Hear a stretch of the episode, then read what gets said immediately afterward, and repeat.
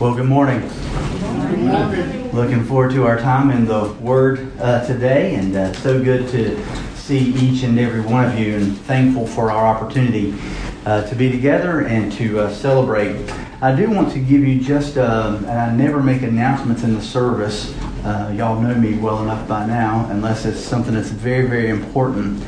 Um, so this is this is vitally important, and I want you to, to know about it is uh, beginning this Wednesday. Jason and Mark are going to be uh, walking through a study uh, to help us to understand um, world religions, uh, the religions of the world, um, who their founder is, what their population, the constituency of those particular religions, their false um, doctrine and theology, a false path to salvation, or whatever their goal is in those religions, and how they um, differ from the gospel that we know and believe. And this is going to be extremely helpful and beneficial uh, for you in engaging in conversations with others around you who believe different things. We want to equip you to be able to identify the false gospels that are being spread around the world, to be firm in the one true gospel, and to know uh, how to um, discuss and combat um, people who have those false beliefs and truly uh, are destined for hell, that God might use us in order to um, win the lost. So uh, look forward to uh, that study over the next several weeks on uh, Wednesday, and this coming Wednesday will kind of be an introduction to that study, and then we'll be um, uh, moving forward from there. So very thankful for their willingness to uh, to do that. This morning, I want to take a look in Revelation chapter eight. Revelation chapter eight. We're going to begin our study today. Um, in verse 13. And we are not, before we get into Revelation chapter 9, there are some uh, introductory things that we need to understand.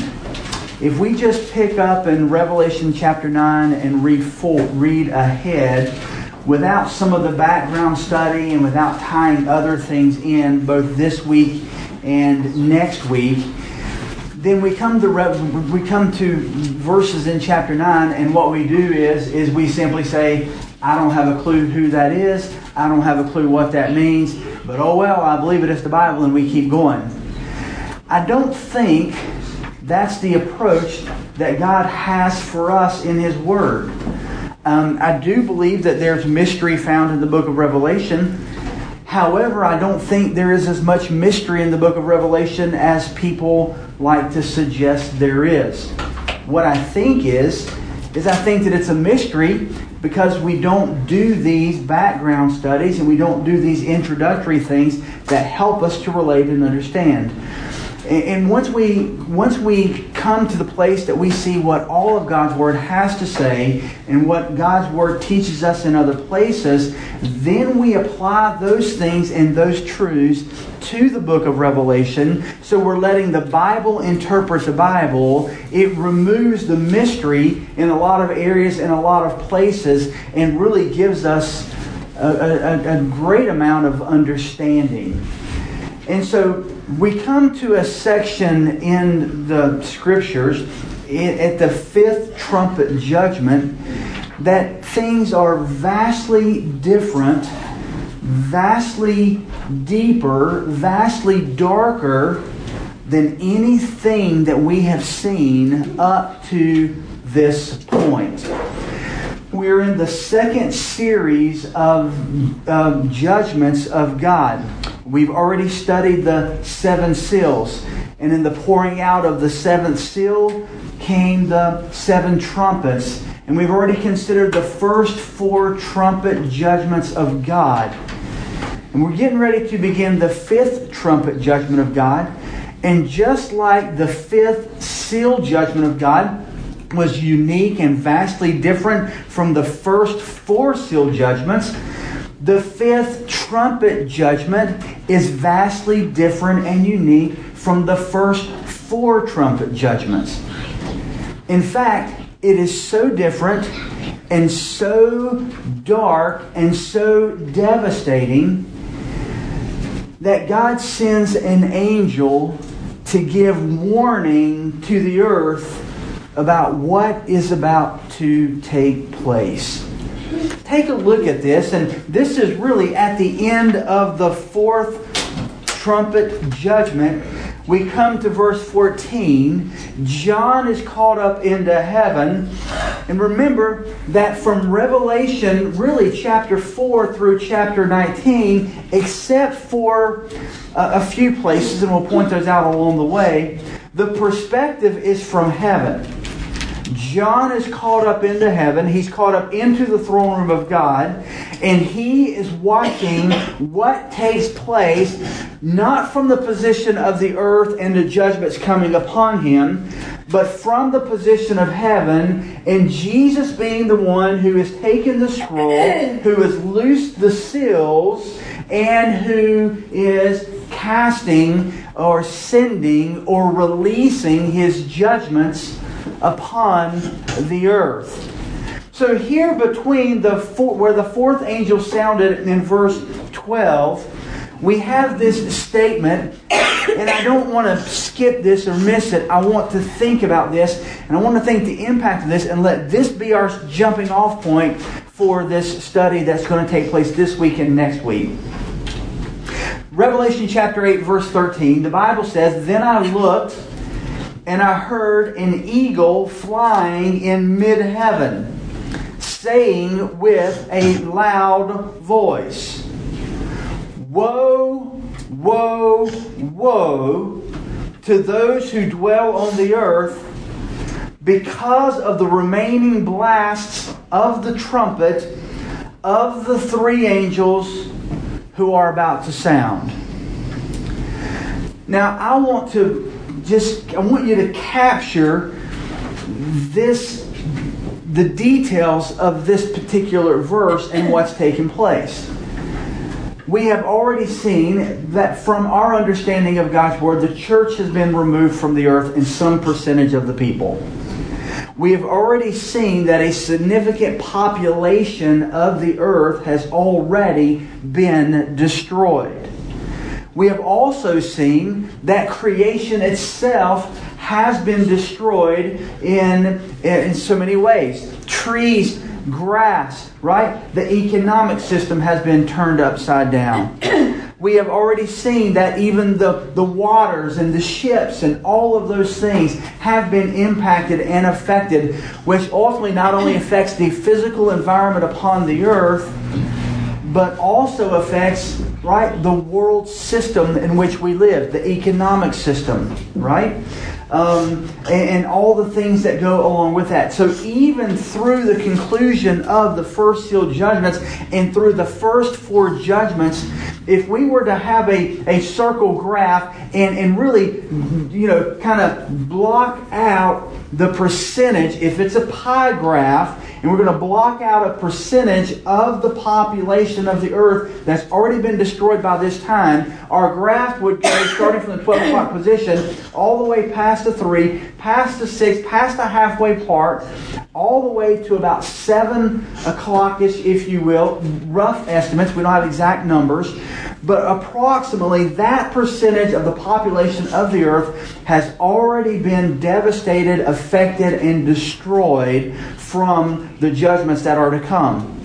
So, if you want to see exactly how bad it is, I would simply remind you that when planes crash into the tower, on September 11th, 2001, on such a tragic day here in the history of America, where 3,000 plus people lost their lives, and the way that 3,000 people in one instant has affected much of everything that we do, and the way we understand things and the way we do things, imagine how much the world will change for those who have lived through this.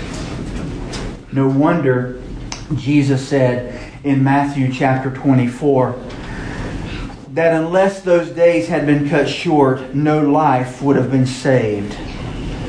That's how devastating and things have, have, already gotten in what's known as the tribulation period of time. We move now into this section, and, and God, perhaps in His grace, uh, certainly, everything God does is gracious and full of mercies. His mercies are unending every day. God is not taunting the people upon the earth who can do absolutely nothing about what's coming. But I believe that what God is doing in His grace and mercy by sending the eagle to announce the woe, woe, woe upon the earth and to give some warning about what to come is so that perhaps some who have ears to hear might be able to hear and respond to the gospel before the next round of judgments come. Now, we have already seen that God has saved those who are the elect, the church, before the tribulation period began and called us up into heaven. We have also seen in our study of Revelation that God has, we saw in Revelation chapter 7, verse 4, that He um, uh, uh, sealed 144,000 people from every tribe of the sons of Israel, and He placed seals upon their head, and these super evangelists will be protected through the tribulation period as long as God chooses to protect them and use them for His glory. We've also seen in the book of Revelation, chapter 7, verse 9, that there's a great multitude which no one could count from every nation and all tribes and peoples and tongues are standing before the throne and before the Lamb, and these would be those who were saved out of the tribulation, joining with the church, people from every nation, tribe, and tongue, standing in the throne room of God and worshiping Him. And all of these people would be the elect of God before the tribulation comes via the church. After tribulation comes, those God has chosen to save. What we also saw, if we were to go back into Revelation chapter 6, during the fifth seal judgment, that there are martyrs who have lost their lives during the tribulation period. There are, there are people who have lost their lives for the cause of Christ and their souls are under the altar in heaven, and they're crying out to God, saying, How long, in verse 10, Revelation 6, verse 10, how long, O Lord, holy and true, will you refrain from judging and avenging our blood on those who dwell on the earth? And in Revelation 6:11 says, "And there was given to each one of them a white robe, and they were told that they should rest for a little while longer." Now look at this, Revelation 6:11, until the number of their fellow servants and their brethren who were to be killed even as they had been would be completed also.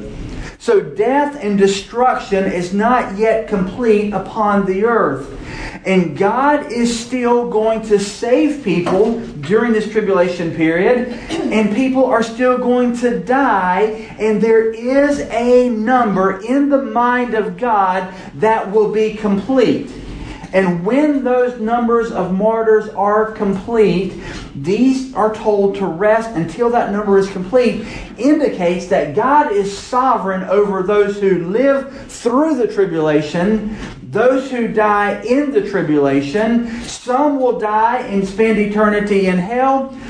Some will be saved and be killed and spend all of eternity in heaven. Some will live through the tribulation until we get further along in there. But in all of these things, one thing that you can absolutely believe is this is that God is sovereign and you can trust Him and you can trust His Word.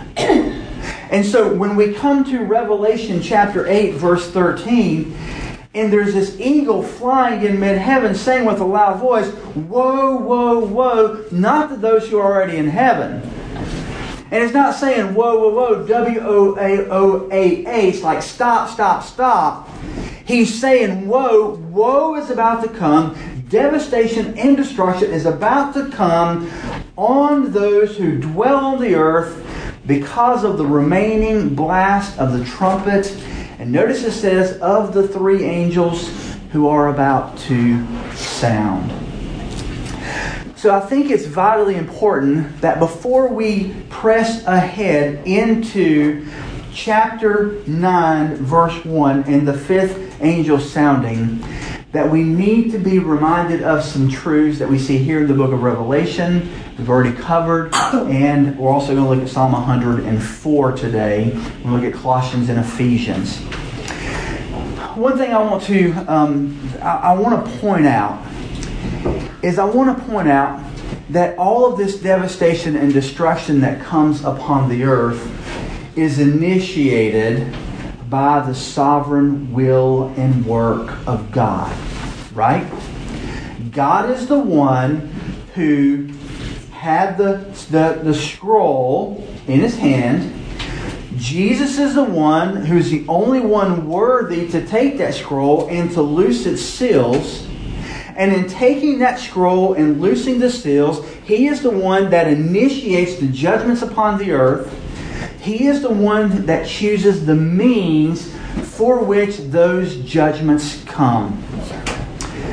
So the first thing I want us to look at today is, is we, we're seeing a lot of the world and a lot of the earth, the physical earth itself, is being destroyed. The grass is being destroyed. We've already seen trees destroyed. We've already seen blood uh, in the water system. And, and we've seen the skies falling and the stars coming down. And one of the things that, that people might happen is they might say, How in the world can God do this to his own creation? And I think even in asking that question, you answer the question itself. Because it's not how can God do this to his own world in which he created it's that God owns the world and he can do with it whatever he chooses. Right? You see, see the difference?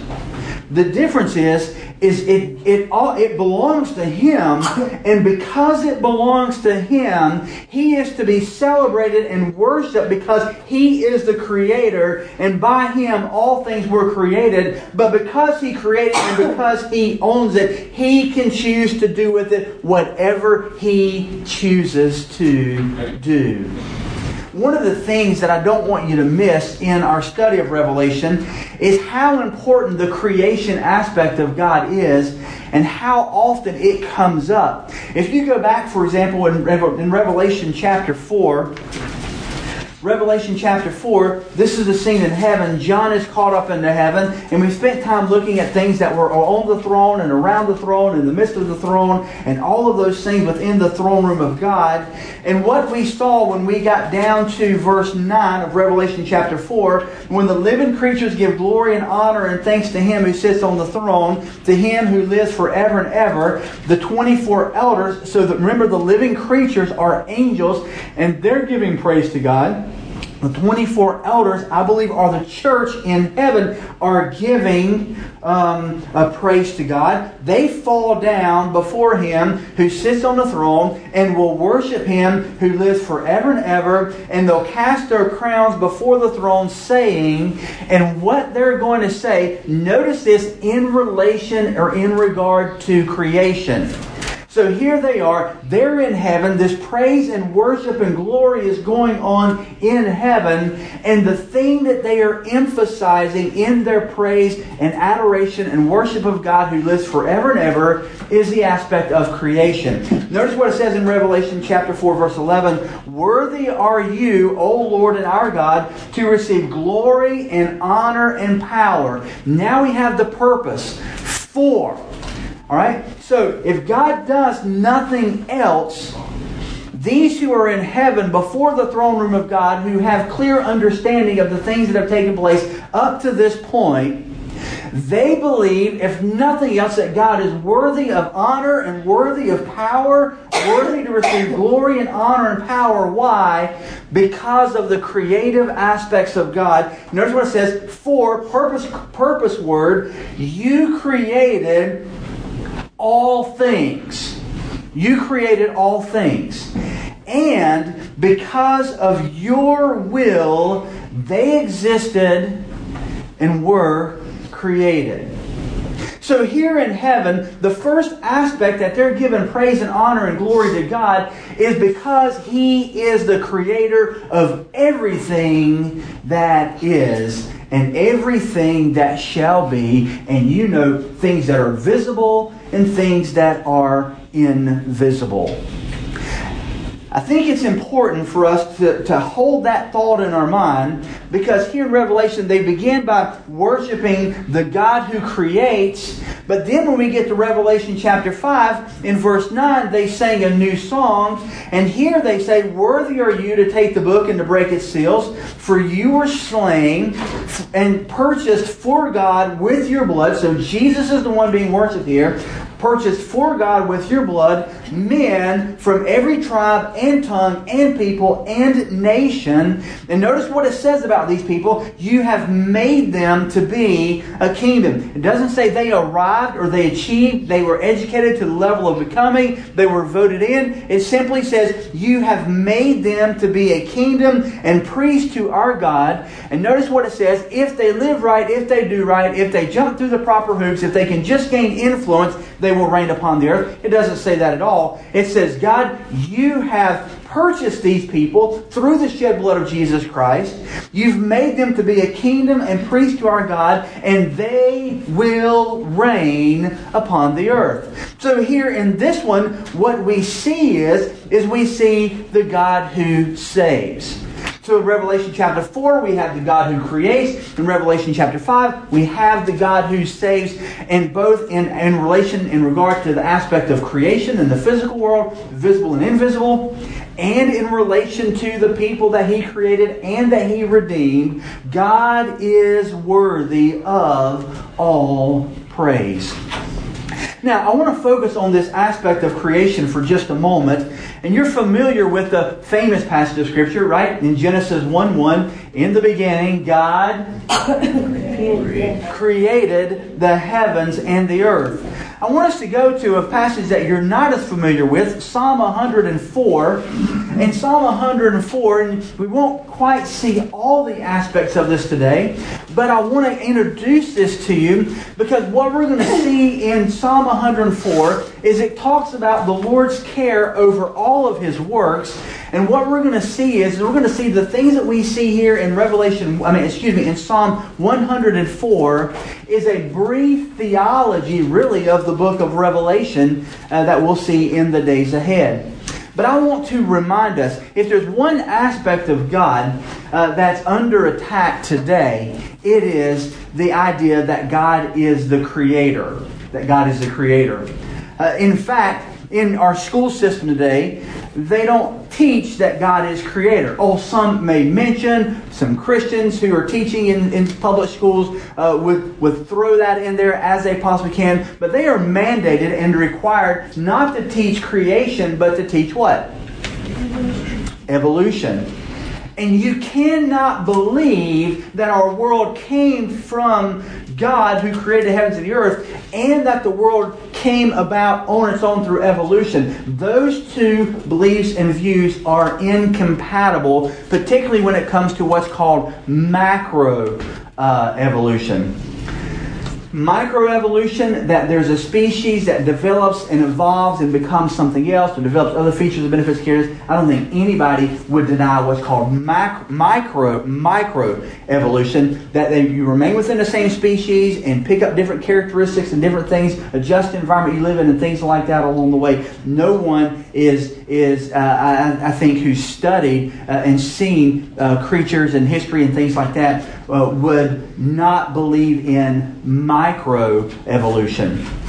But in terms of macroevolution, that one species becomes another, that ape becomes a man, that whatever, however you want to define, it, that that is those two views are not compatible whatsoever. And if the Bible says in Genesis chapter 1, verse 1, that in the beginning God created the heavens and the earth, and you do not believe that in the beginning God created the heavens and the earth, then you are already casting doubt on the God of the Bible. You are casting doubt on the Word of God and the Bible which we have been given, and therefore the Bible itself becomes untrustworthy because if you can't believe the very first verse of the first book, then it casts everything within the book and everything that the book says into doubt. So the belief that God is the creator, maintainer, and sustainer of all that is in the world is vitally, vitally important for us as believers to believe in order to get our theology uh, right. And of course, our theology defines our practice or the way we live, right? What you believe is what you be living, okay? To say it with poor English, right? Your, your doctrine, right? Your doctrine refle- reflects your duties and your devotion.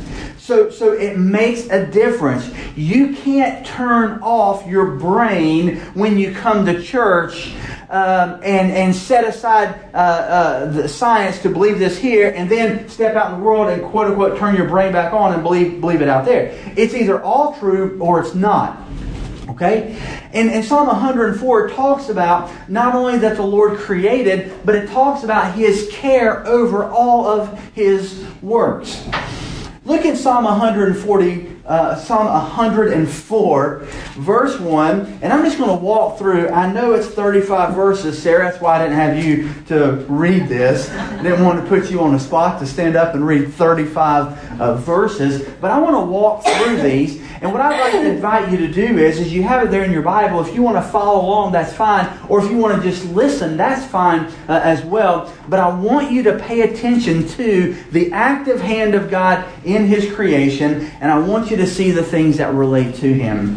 Verse 1 Bless the Lord, O my soul. O Lord my God, you are very great. You are clothed with splendor and majesty, covering yourself with light as with a cloak. Now look at this stretching out heaven like a tent curtain. He lays the beams of his upper chambers in the waters. He makes the clouds his chariot. He walks upon the wings of the wind. He makes the wind his messengers, flaming fire his ministers. Verse 5 He established the earth upon its foundations so that it will not totter forever and ever. You covered it with, with the deep as with the garment. The waters were standing above the mountains. At your rebuke, they fled. At the sound of your thunder, they hurried away. The mountains rose, the valleys sank to the place. Now look at this, which you established for them.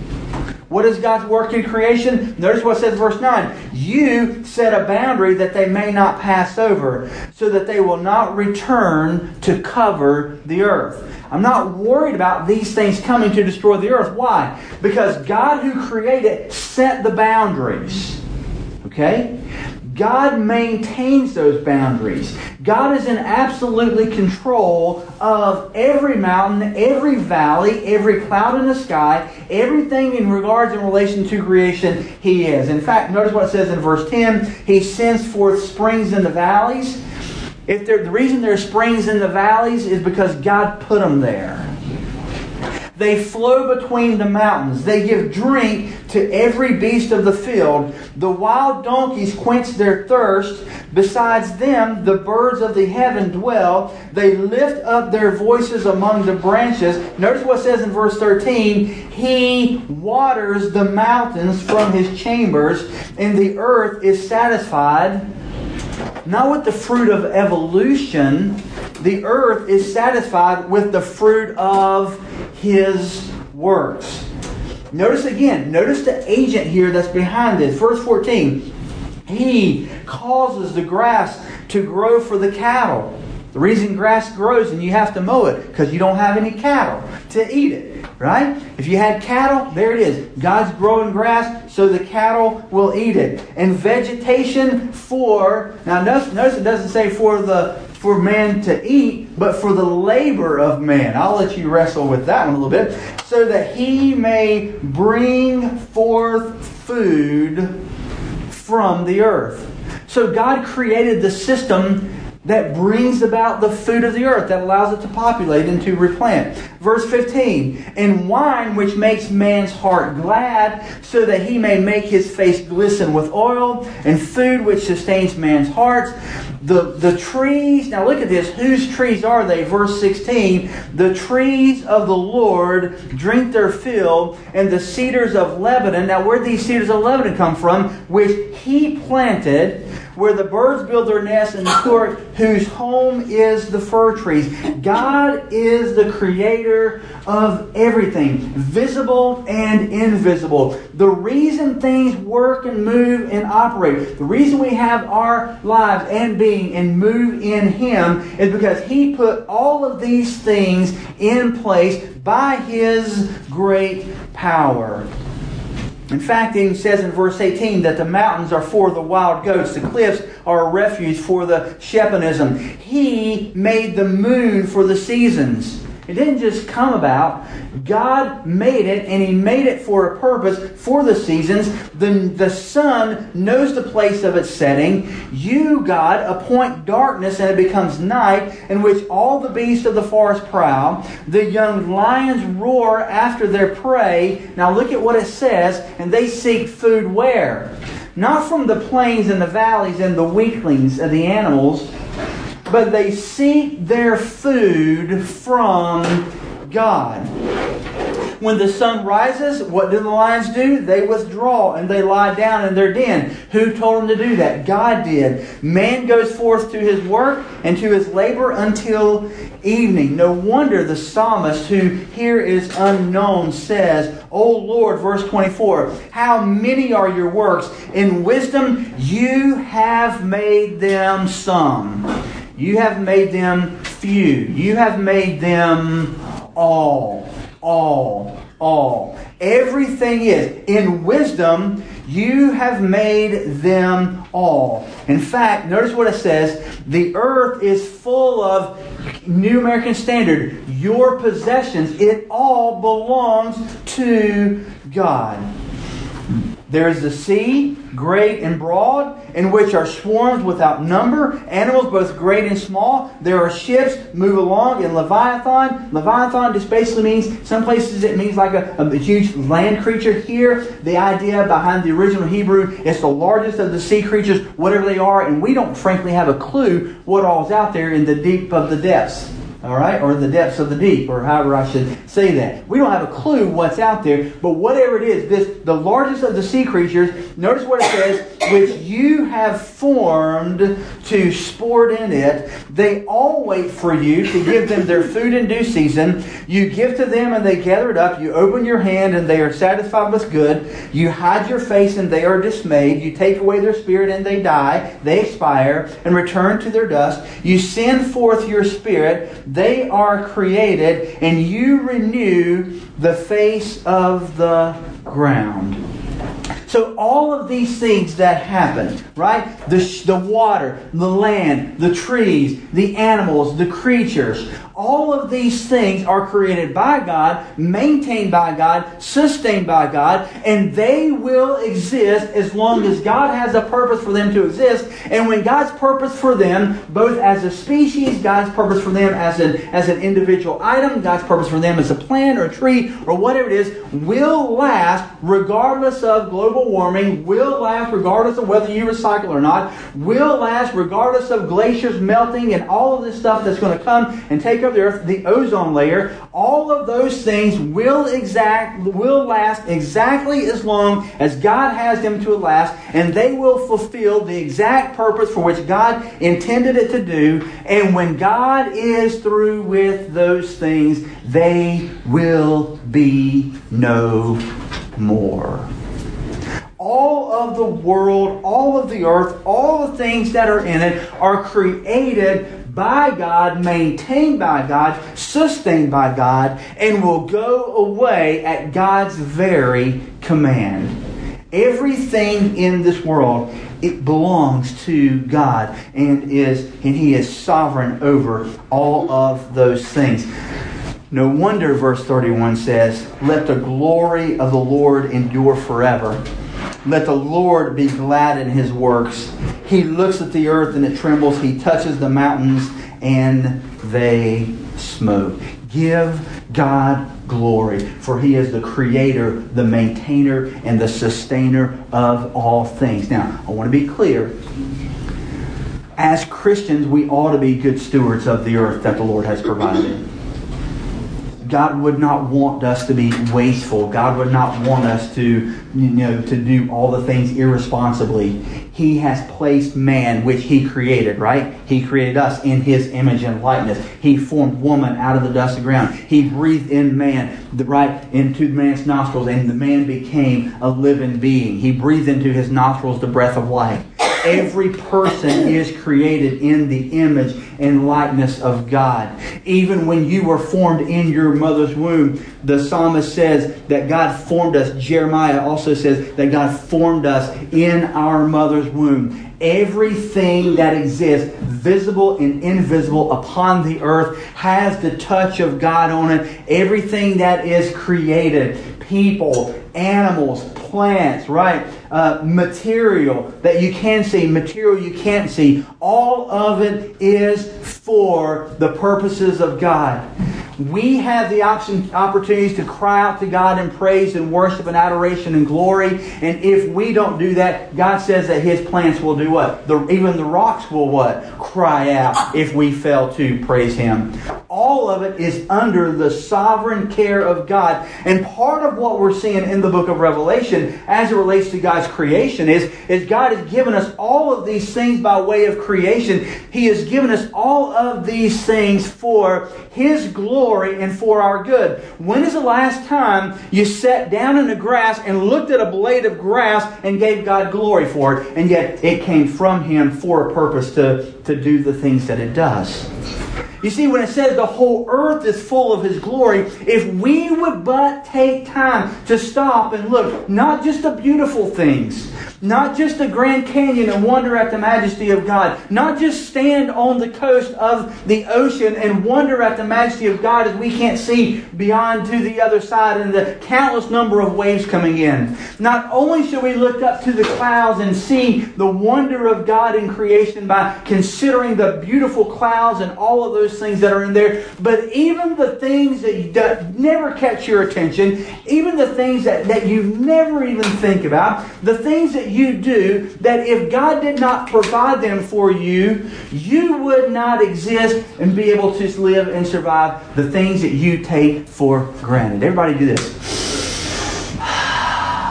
And give God glory because unless He gave you that breath, beloved, Amen. you would not be here for the next sentence. What if we were a people who truly believe that God creates and God maintains and God sustains, and we worship and glorify Him forever because of all of those things in there, I promise you, you would have a few less bad days.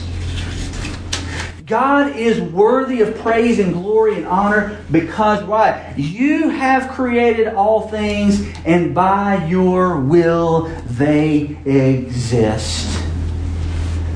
So, beloved, when we come to the book of the Revelation, when God acts and moves in a way that He takes back the creation that He gave, God is free to do that. If God wants to take the beauty and the pristineness of water that is so clear in some places in our world that you can see a thousand feet deep in the clear blue water, if God wants to take that and turn it to blood, He can do it because it belongs to Him.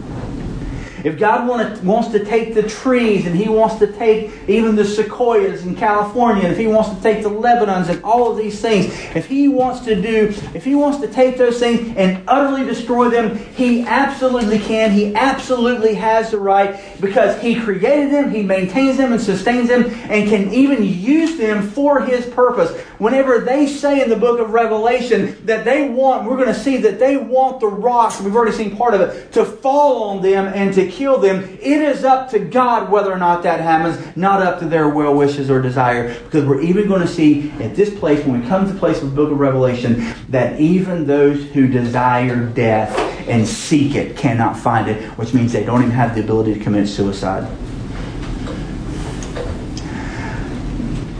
The ships of the ocean. Man didn't create the ships. God gave man the ability, and God the one who put the pathways in place. God is the one who designed the wind to flow across the ocean directions and gave man wisdom to know how to navigate and do all of those things. If God wants to destroy a third of the ships off the earth, God is sovereign and just to do that because He created them and He can use them for His glory, even if He uses them in judgment. You agree? Why? Because God is worthy of our worship and He's worthy of our praise because He has created everything.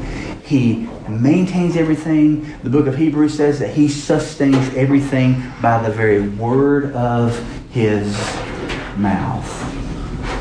God creates it for His glory. He maintains it for His glory. He sustains it for His glory. And He uses it, listen to me carefully, He uses it as an instrument in His hands in judgment for His glory.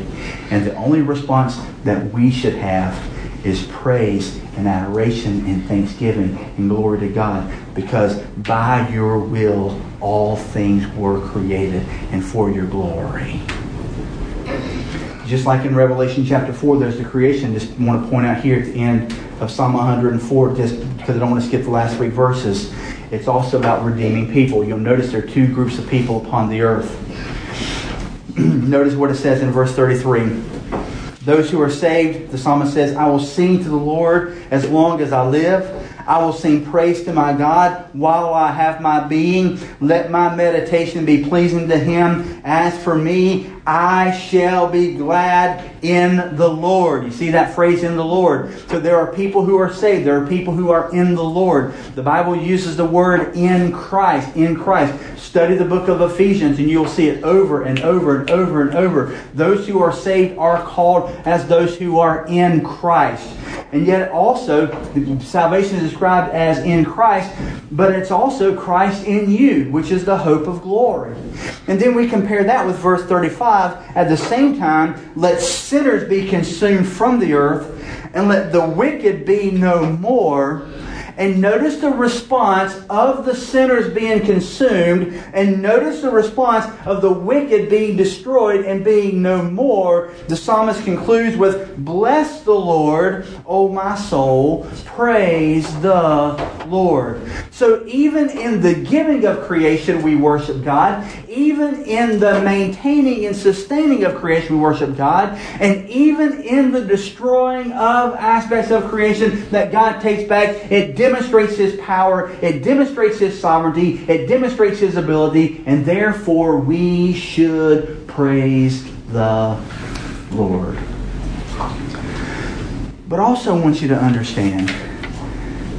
So, so let me say this first. So when we get to the book of Revelation, do you agree with me that God is able to even use his creation in judgment if that's what he chooses to do? By the way, you know, we get the book of Revelation, further on in the book of Revelation, there's going to be a new heaven and a new earth. And guess what? God's going to be sovereign as well. Now, if you follow that correlation, and if you follow that, and if you believe that, and you see that, and you glorify God because of that, there are really three other aspects in which the same things are true. For example, um, uh, we've already seen in the book of Revelation, and we, we know from past studies that God not only created the heavens and the earth, but before he created the heavens and the earth, he created the angels, right? The Bible calls them ministering spirits. The reason the angels exist is because God created them. Now let's be clear, and y'all know me, I have to say it. I've said it a thousand times, you all know it. The way God created angels is not by creating people who die and become them. That is not true. It doesn't work that way. The angels are a separate order of created beings. And God created them, and God created them good, and God created them for His glory. And God employs His agents, the angels, right, in His work and in His ministry. You could just, right, think of the things that the angels have done. Um, uh, angels did what? Well, they guarded the Garden of Eden, did they not? After man was cast out, he placed an angel there uh, angels came and fed some of the prophets of God in the Old Testament. Angels came, a host of them came and announced the birth of our Jesus. They prophesied that he's coming. They announced his birth. Uh, angels have been at work in so many ways in so many places all throughout.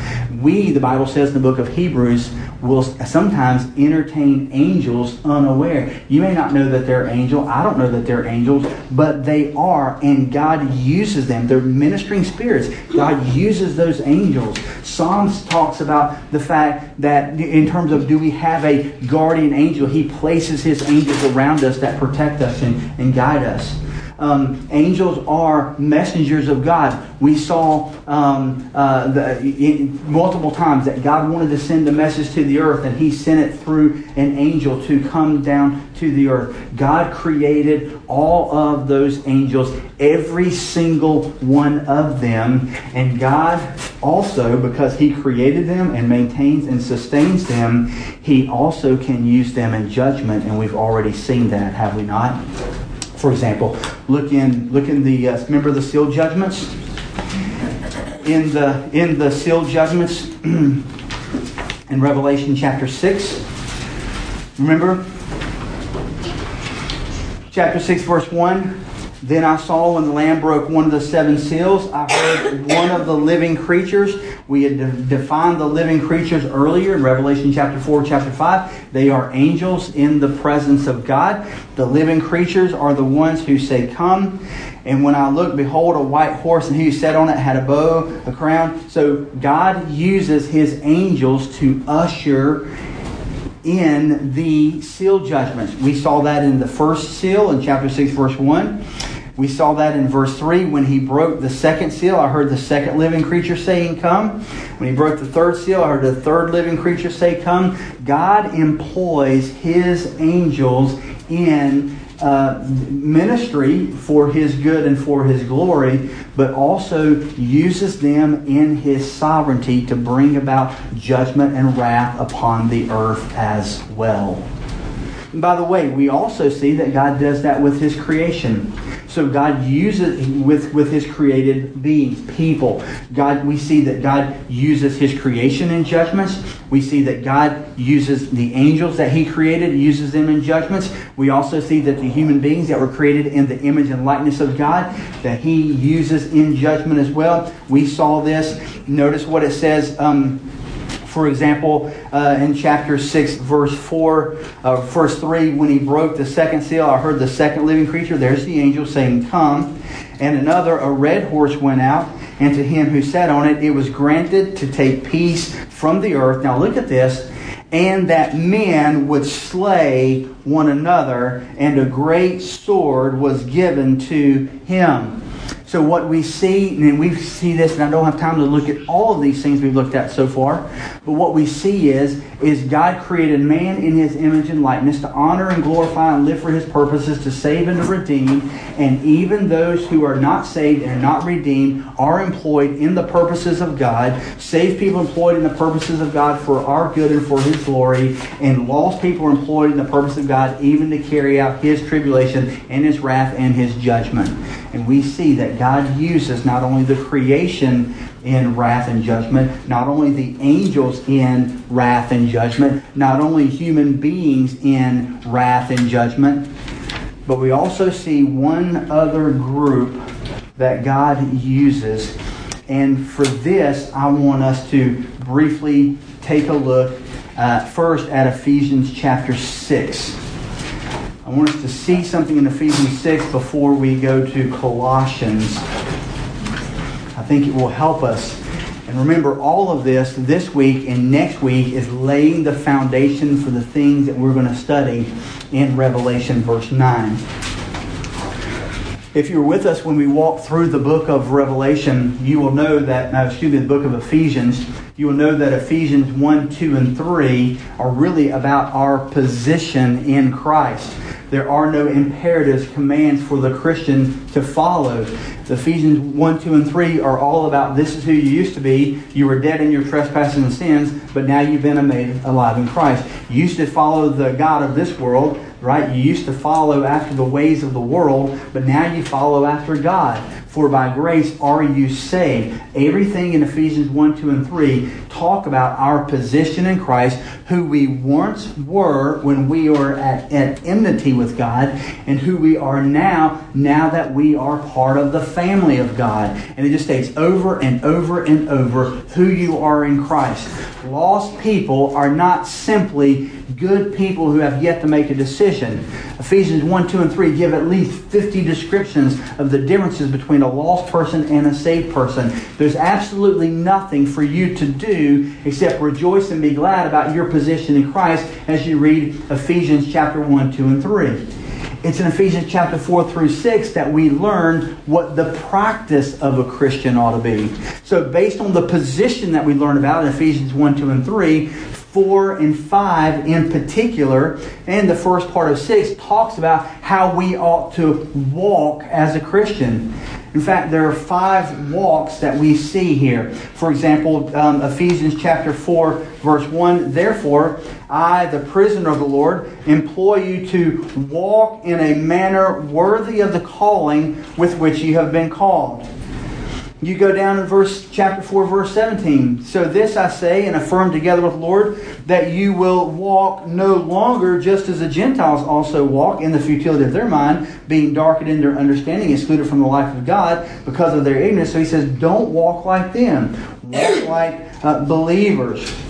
Chapter 5, verse 1. Therefore, be imitators of God as beloved children and walk in love. So it goes all the way through, talks about your walk, your walk, your walk, how you ought to walk, and all of those things. And when you come to chapter 6, particularly in verse 10, it's after you have walked the path and the way that you ought to walk in your practice. It's in Ephesians chapter 6 that we are told, now you are able to stand.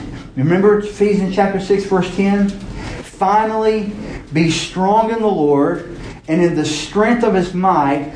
Put on the full armor of God so that you will be able to, now look at this, stand firm against the schemes of the devil.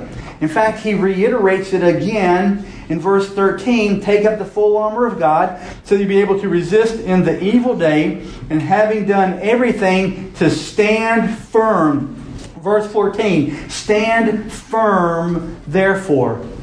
So, because of your position in Christ, and that you belong to Him, because of your walk in Christ, as we see in Ephesians 4 and 5, you are now, by God's grace and mercy, able to stand in the midst of the spiritual warfare.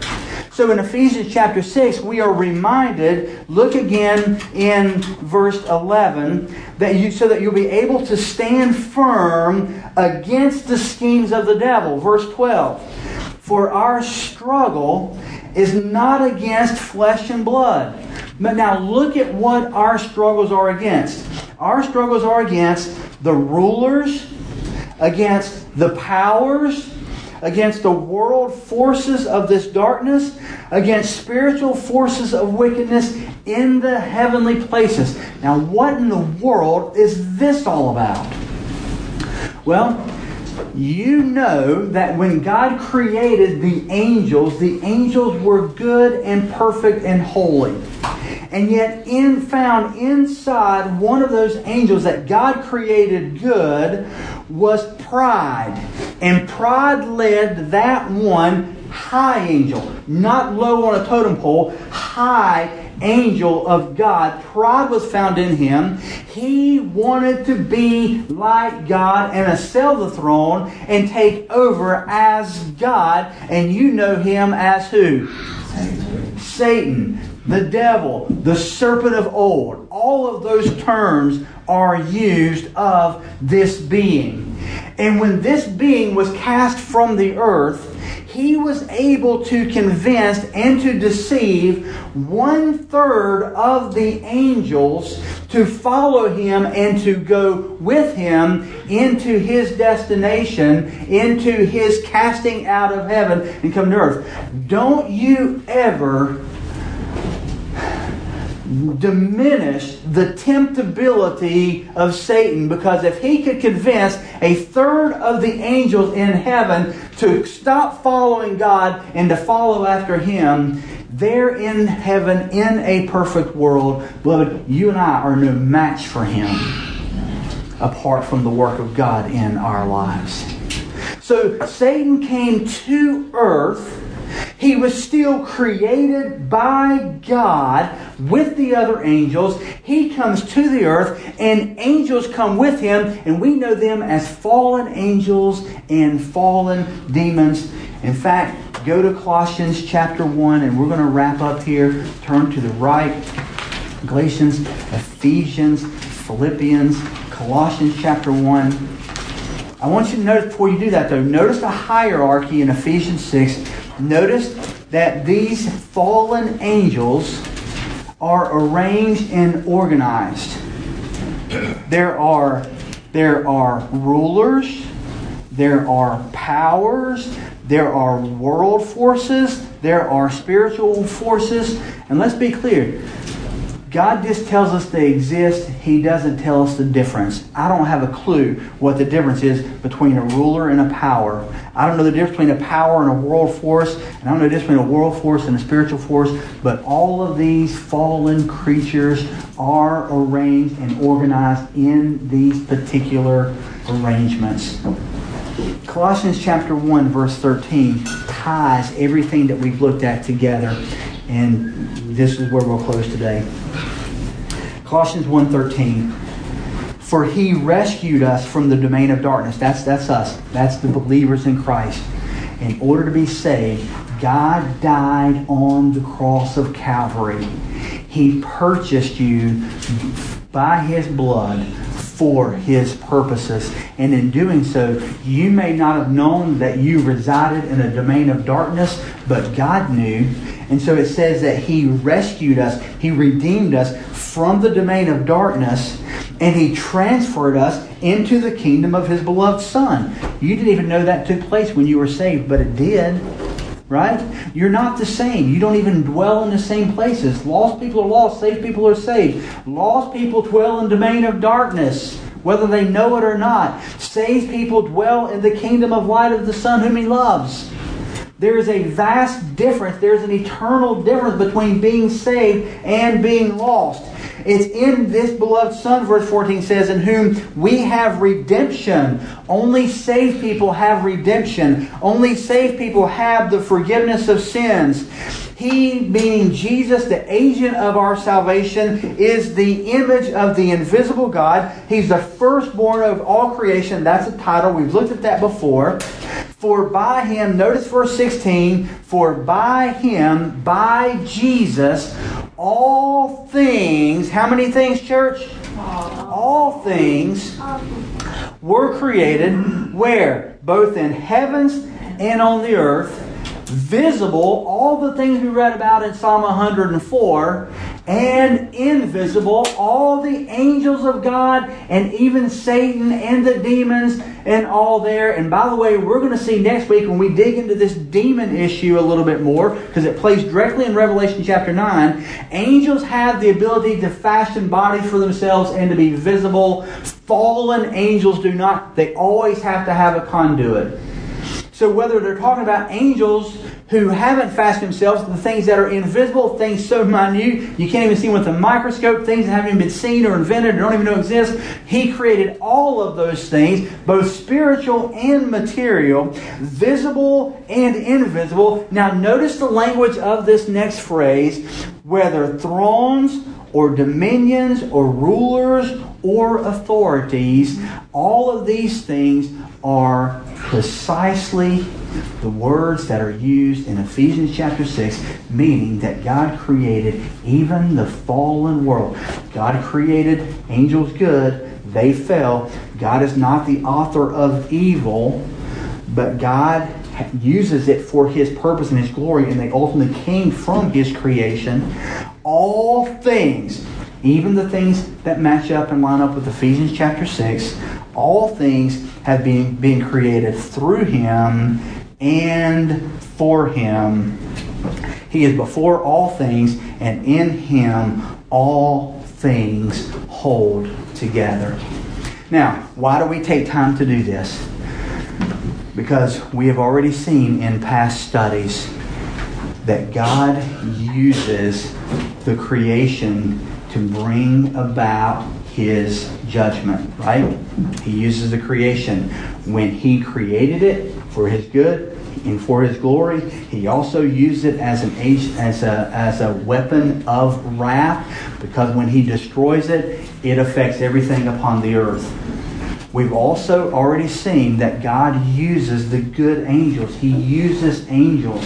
He used them in the seal judgments, and we're going to see time again he uses the presence angels, and he, we're going to see the the active work of angels in carrying out His plan of wrath and judgment upon the earth. We have already seen that God created man in His image and likeness and He uses us for His glory. Some of us are redeemed, most are not redeemed, and He uses the agents of creation for His glory to worship Him, to praise Him, to glorify Him, to make the gospel known throughout the ends of the earth. And He also uses human agents in carrying out His judgments. And beloved, listen to me and listen to me carefully. God also through his creations came the fallen angels, even Satan himself. And I want you to understand this, and I want you to believe this with all of your heart, just like you believe that about the creation and about the human agents and about the angels. I want you to understand that God is sovereign over Satan, He is sovereign over his demons and what we're going to see when we get to Revelation chapter 9 is that God, in his sovereignty, uses demons to carry out his wrath upon the earth. There is nothing outside of the parameters for God to use and for God to use in bringing about his purposes and his plans, including his wrath upon the earth. So when we get to Revelation chapter 9, and we see that God unleashes demons upon the earth to pour out his wrath, you're going to see and know that they are under the sovereign hand and working of God. And you're going to see that God is so powerful, he sends them out to accomplish his purposes. And he says how long they're going to stay out okay, when he releases them, how long they're going to be released. And at the end of that five month period of time, every one of them comes back exactly as they're supposed to do because God is sovereign even over the demons. And he even tells them, stay off his grass, and they obey. When you get to Revelation chapter 9, beloved, we're going to see some things there that God uses these agents to bring about his wrath, and it's all for his glory. And we're going to pick up here next week and look a little more at these demons, who they are. How about this one? What they look like when we get to Revelation chapter 9, okay? And how they um, are used by God for His glory. Let's pray together. Heavenly Father, Lord, it's easy to get so wrapped up in the details.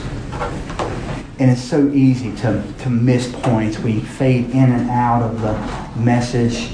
We have a hard time um, uh, getting it, getting it all.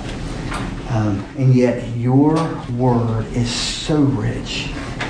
It is so powerful in our lives.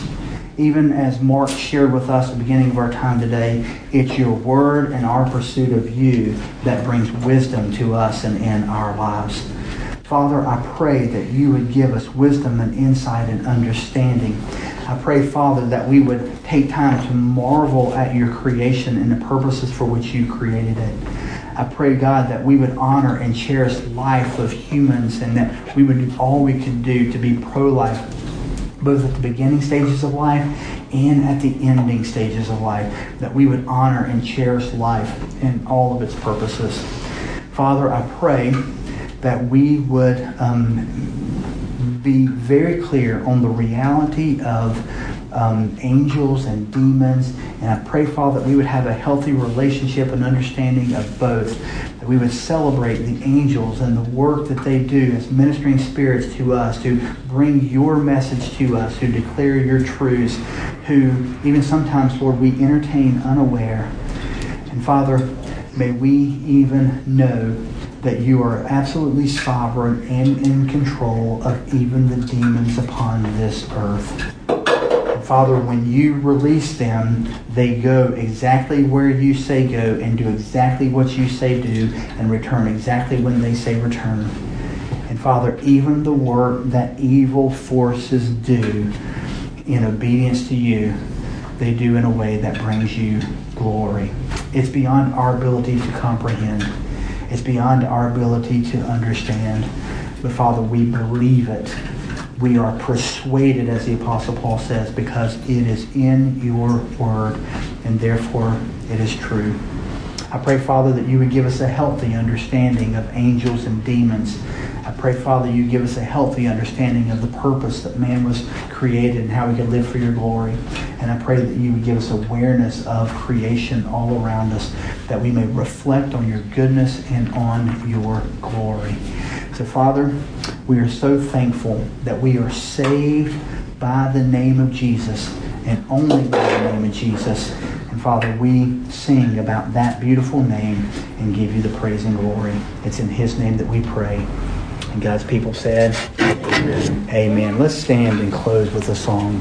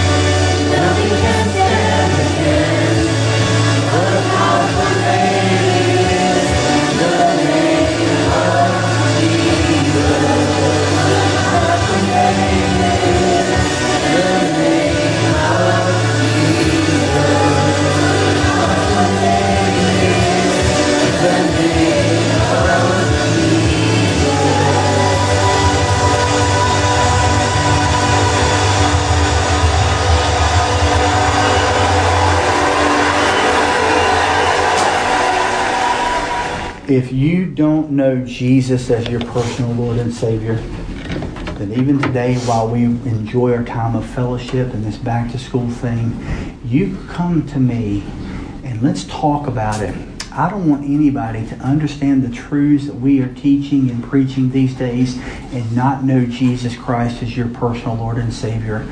Mark, Martha, Jason, Anita, so many of you, I'm sure everyone here would be more than willing, Tammy, to help you to know Jesus as your personal Lord and Savior. And our desire is that you know Him and that you follow Him all the days of your life. Let us pray uh, together. Heavenly Father, we just pray, Lord, for this day, and we thank you for the goodness of it. We thank you for this meal that we are about to partake in. Father, we have eaten spiritually from your word today, and it satisfies us. Now, Father, fill us with the physical food that we're about to partake in. Father, may it satisfy us as well. We are so thankful for this church family and the fellowship that we have. Bless us, bless our fellowship today, and continue to enable us to strive ahead in that which you've given us to do. We love you and pray in Jesus' name. Amen. Sid will have some directions. Let me, let me say this to everyone. If you'll fellowship in here, uh, until we get everything else ready.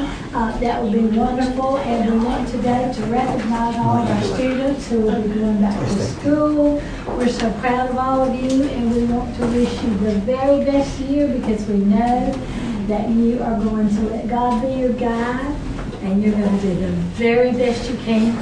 And for whose glory? His. Yes, indeed. So please fellowship for a few minutes. The ladies have just about got it ready, and we'll let the students go first. All right, before we, before we fellowship though, and we break away, listen, um, uh, I want to draw your attention to this. Martha just reminded me, because, you know, my brain's elsewhere. Um, but look, next Saturday, August 18th, um, Martha, tell them what, what this is. Uh, As many of you as can, let's, let's try to plan together and go and be an encouragement to another church planter. So um, we've talked about Tamron um, before. He's planting the Pakistani Baptist Church in Cary. He also works in High Point with the uh, Muslim population there.